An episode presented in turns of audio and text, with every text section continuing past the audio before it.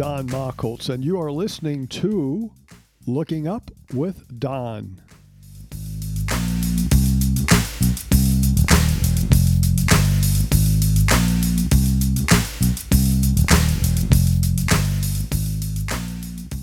This is the Looking Up with Don podcast, episode number 113 for the week of March 2nd, 2022.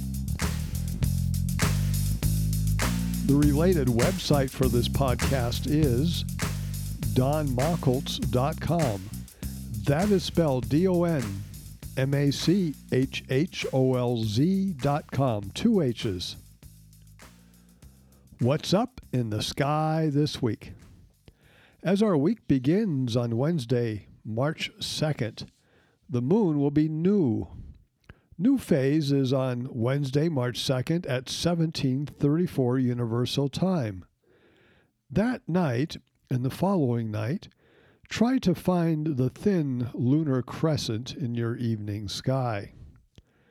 By next Tuesday, March 8th, the moon will be 30% full in our evening sky, a, a, crescent moon.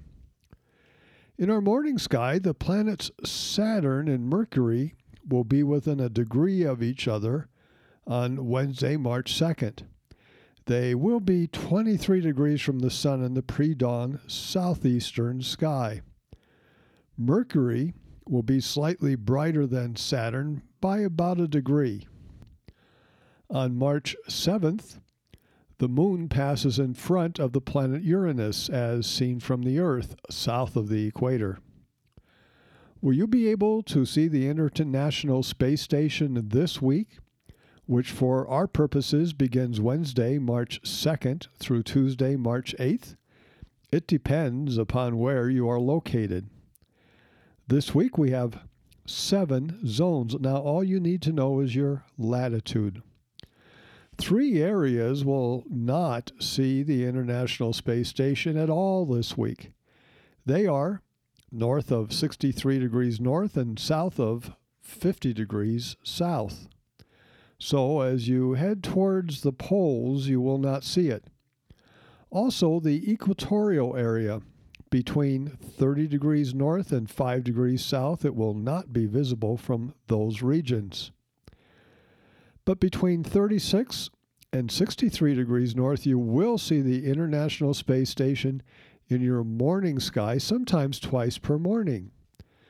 And between 30 and 36 degrees north, you'll see it in your morning sky, but only for the last part of the week.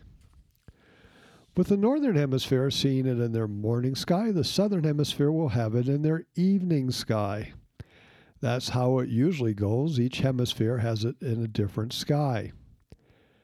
Between minus 25 and minus 2 degrees, the ISS will be in your evening sky, but only for the last part of the week. And between 50 and 25 degrees south, the ISS will be in your evening sky for the whole week, sometimes twice per night. To determine where it will be in your sky, go to the website heavens above.com and enter your location, then click on ISS. Several comets are still visible in our evening and morning skies. They are plotted on podcast 113, map 1 and 2, which you can get from my website. Now, to get the most accurate and up to date positions for these comets, go to the website heavens above.com and click on comets. There you will find the positions and maps for each comet. Last week, I ran into a problem with my digital setting circles on my 18 inch reflector telescope. I use this instrument to visually comet hunt, and I have been using it since I bought it secondhand in 2006. When I bought this Dobsonian telescope, it had no setting circles, and I found myself picking up many more nebulous objects than I did with my 10 inch reflector. And with each such object, if I did not have the surrounding area memorized, I had to pull out the star atlas, figure out where I was in the sky, Then see if the nebulous object was in the star atlas. If it was, then it was a known galaxy, nebula, or cluster, and it was not a comet. All of this takes time out of my comet hunting session. So I bought electronic setting circles. This kit consists of a small computer box mounted on the side of my telescope tube, and it is fed by a power cord to the batteries that are in the telescope tube, and two wires. Each one is attached to an encoder. The encoder is a small electronic rotary device attached to each of the two axes in the telescope. It measures the amount of rotation of each axis. After I align the telescope on two stars, the display in the small computer box tells me where I am pointed and if there is supposed to be a nebulous object in that part of the sky. Well, last week one of the encoders stopped working. I checked to see if it was a cable, but it seems to be the encoder. This is the one on the base of the telescope. It, it registers as you move the telescope from side to side. After 15 years and more than 1,800 hours of comet hunting, perhaps I've worn it out. It looks like I can get a replacement costing about $100, and that may have to wait a few weeks. So, what do I do in the meantime? I don't want to stop comet hunting. I could use this telescope and manually research every fuzzy object that I find. Now, that is one solution. Another solution is to use another telescope, and that's what I'm doing. My 10 inch reflector does well, as does my homemade 6 inch binoculars. And a couple years ago, a friend of mine gave me a 16 inch reflector that he did not want anymore, so I have used that too. The weather here in Arizona has been good these past few months, so I have been able to get a lot of sky time. Let's change the subject. Light pollution caused by artificial light makes it difficult to see faint objects in the sky at night. It continues to get worse each year. It affects the visual astronomer more than those imaging. The question is what can be done to still see faint objects despite light pollution? I want to tell you the story of what I once did. In the mid 1980s, while living in San Jose, California, then with a population of 600,000 people, I decided to try to do some comet hunting from my backyard. I typically commuted to my usual comet hunting site 40 minutes away in the Santa Cruz Mountains, a location known as Loma Prieta. I did that for 15 years. But when the road up there had snow and ice, or there was only a short observing window due to the moon, I wanted to see what I could do from San Jose. As you know, I tried a lot of different things to help improve my ability to see faint fuzzy objects, and this was just one of them. Two images of the setup are on podcast 113 Overhead Telescope, which you can get from my website associated with this podcast. I would be using my 10 inch reflector telescope, which I normally use for comet hunting. It has a short focal ratio f3.8, which, which gives a wide field of view, but it also gives a bright field. Can I change that? While I cannot change the mirror's curvature, I can change the effective focal length by using a Barlow lens, spelled B A R L O W. It is a tube with a negative lens in it it, it is placed in the telescope draw tube. Then an eyepiece is placed into that. They come in different powers, but the most common is one that magnifies two times. What does the eyepiece see now looking through the draw tube? The eyepiece sees a telescope mirror with double the focal length, in this case f7.6. This increased focal length darkens a field. It also gives me double the magnification and a smaller field of view. The field of view is not half of what it is, but only slightly smaller. The Barlow lens is an underappreciated and underused tool, in my opinion. Light pollution comes in two forms.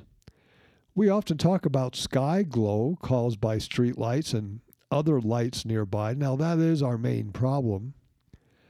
The other, and I have discussed this too in the past, is called light trespass, such as a local street light. Now, that one street light may not light up the sky very much, but with it shining on you and your telescope, you will have trouble seeing faint objects through the eyepiece. This fact has always caused difficulties with the placement of telescopes at public star parties. An obvious move would be to place the telescopes underneath the shopping center parking lot light. That is where people can find you and they can see that you are not a threat. And they do not need to turn on their cell phone flashlights to see what you're doing. The only problem is they cannot see anything through the eyepiece. I know. I've tried it. So instead, we move the telescopes to the shadows where it is dark and find a way to guide the visitors to the telescope. Yes, come over here where it is dark and I'll show you something through my telescope. It sounds spooky, but it works. Anyway, in my backyard, I had to get rid of light trespass, not so much from direct street lights, but from the ambient glow in the sky. So I put a small blanket, a baby blanket actually, over my head in the eyepiece area of the telescope. This gave me a dark cave from which to view through the eyepiece. They make these commercially now. They are called observing shrouds, but you can use a baby blanket for yours. If you do not have a baby, then just use a regular blanket. There is one final decision I made in setting up my backyard comet hunting program. I decided to sweep overhead. The imaginary line passing overhead through the North Star and headed south is called the central meridian. And that is the general area that I wanted to sweep. If I stayed high in the sky, I would be looking through less light polluted atmosphere and would be able to see fainter objects. Now, at that time, my 10 inch telescope mount had been converted from an equatorial mount, which, which sweeps easily north, south, east, and west, to an alt azimuth mount, which sweeps up, down, left, and right. Think, thinking back now, I wonder why I did not simply pull out the old equatorial mount and use that, as it can easily sweep the overhead area. Maybe I just love doing projects and making things. Anyway, I placed the telescope in its cradle between my picnic table, oriented north south, and my observing chair. When I tried it the first night, I realized that I had a problem. What if I picked up an object and wanted to follow it across the sky for a few minutes while I identified it? I had no way of tracking. So I built a 2x4 box frame with a screw drive that turned manually to follow objects as they moved westward. It attached to my chair, which I sat in backwards, facing the back and looking through the eyepiece. This is not a setup that would be sold commercially. It is different than a transit scope used in the earlier days for measuring star positions and telling time. No, this was used for comet hunting. So, how did it all work? Wonderfully. I could pick up 12th magnitude galaxies which was fainter than what I was seeing from Loma Prieta. I spent several mornings over the next few years sweeping the sky with this setup. The only problem is that while sweeping overhead, I could never cover the areas close to the sun where many comets were visually found. I wanted to find a comet with it. Imagine finding a dim comet under such light polluted conditions. That would have been an inspiration to amateur astronomers who suffer similar light pollution. But it was not to be. No new comet, but some good memories. For our binocular challenge this week, let's look at the southern portion of the Milky Way. I like this area. It has a lot of contrast because there is not much dust here. So the background is darker than when we look at the summer Milky Way towards the center of our galaxy. These evenings, it's about as high as it gets in your sky. So get out there and see it before the moon gets too bright. Refer to podcast 113, map 3. Get out your binoculars and the lounge chair. Or if you are standing, rest your arms on a fence, wall, or top of your car. Face south and scan around this part of the sky. It is rich, very rich, with stars and star clusters. On podcast 113, map 3, I have outlined in red an area to sweep. If you are counting, then it is about 500 square degrees less than 2% of the whole sky. It might take 20 minutes, but it will be worth it.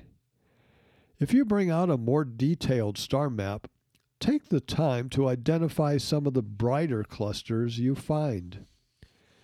In a minute, I'm going to ask those with a telescope to see a particular cluster.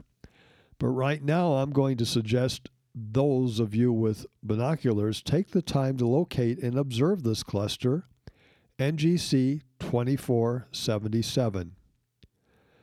Now, our telescope challenge is an open star cluster in the southern hemisphere, NGC 2477. It is far south, minus 38 degrees declination. So if you live in the northern hemisphere, it will be above your southern horizon. Maybe. Depends upon how far north you live. North of 50 degrees north, you are unlikely to see it. For you in the southern hemisphere, it's high in the sky. NGC 2477 is a uniform open star cluster, which overall is magnitude 5.8. It sits just north of a star of magnitude 4.5. This cluster has about 300 stars and is 3,600 light years away. It appears large, about 27 arc minutes in size, nearly half a degree. An amazing star cluster. Get out there and see it. To recap this podcast, what's up this coming week?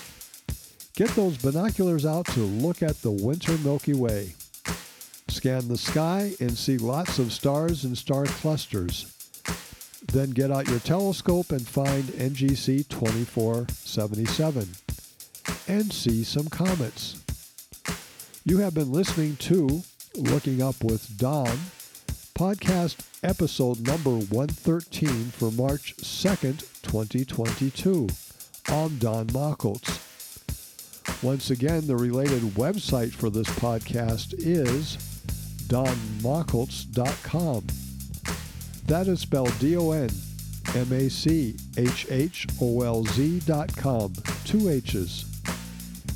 You can contact me at dontheastronomer at gmail.com. Once again, dontheastronomer at gmail.com. God willing and pod willing, I'll be back next week for another episode of Looking Up with Don.